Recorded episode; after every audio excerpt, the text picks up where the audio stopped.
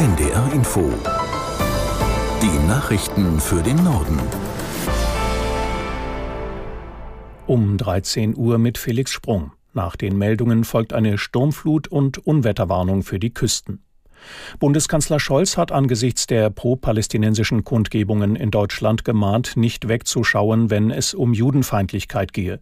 In einer Regierungserklärung im Bundestag rief Scholz sowohl die Bevölkerung als auch die Behörden auf, sich gegen Gewaltaufrufe zu stellen. Antisemitismus ist in Deutschland fehl am Platze. Und wir werden alles dafür tun, ihn, gegen ihn uns zu stellen, als Bürgerinnen und Bürger, als diejenigen, die politisch Verantwortung haben.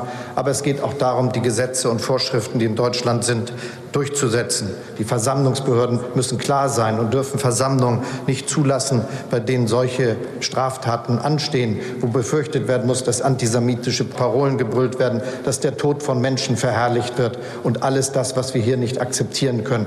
Es ist hier auch eine klare Kante gefragt und wir zeigen sie gemeinsam in Deutschland. Bundeskanzler Scholz.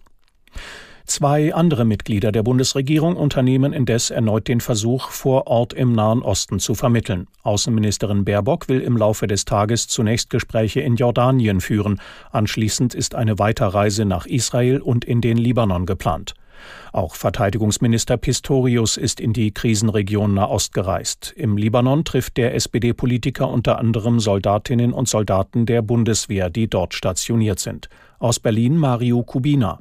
Der Einsatz gehört zu einer Mission der Vereinten Nationen. Auftrag, die libanesische Küste überwachen und Waffenschmuggel verhindern. Dass sich die Sicherheitslage auch im Libanon verschärft hat, zeigt ein Vorfall vom Wochenende. Da ist eine Rakete im örtlichen UN-Hauptquartier eingeschlagen. Verletzt wurde niemand. Wie es in Berlin heißt, sind jetzt in der Krisenregion auch Unterstützungsteams einsatzfähig. Für den Fall, dass noch mehr Menschen in Sicherheit gebracht werden müssen. Nach der Zusage Israels, Hilfslieferungen in den Gazastreifen nicht zu behindern, werden die ersten Lastwagen voraussichtlich morgen die Grenze im Süden passieren. Nach Angaben aus Ägypten sind erst noch Straßenreparaturen am Grenzübergang Rafah notwendig. Laut US-Präsident Biden hat Kairo zugesichert, zunächst 20 Laster in den Gazastreifen zu lassen.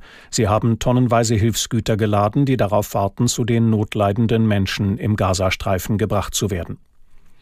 Die Innenminister der Europäischen Union beraten zur Stunde in Luxemburg über Maßnahmen, um Europa sicherer zu machen.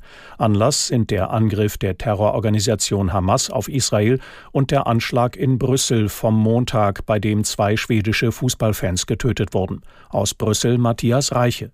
Die Frage, wie man abgelehnte Asylbewerber schneller ausweisen kann, steht wieder ganz oben auf der Tagesordnung. Denn auch der 45-jährige Tunesier, der am Montag in Brüssel zwei schwedische Fußballfans tötete, war ein abgelehnter Asylbewerber, der seit 2021 illegal in Belgien lebte.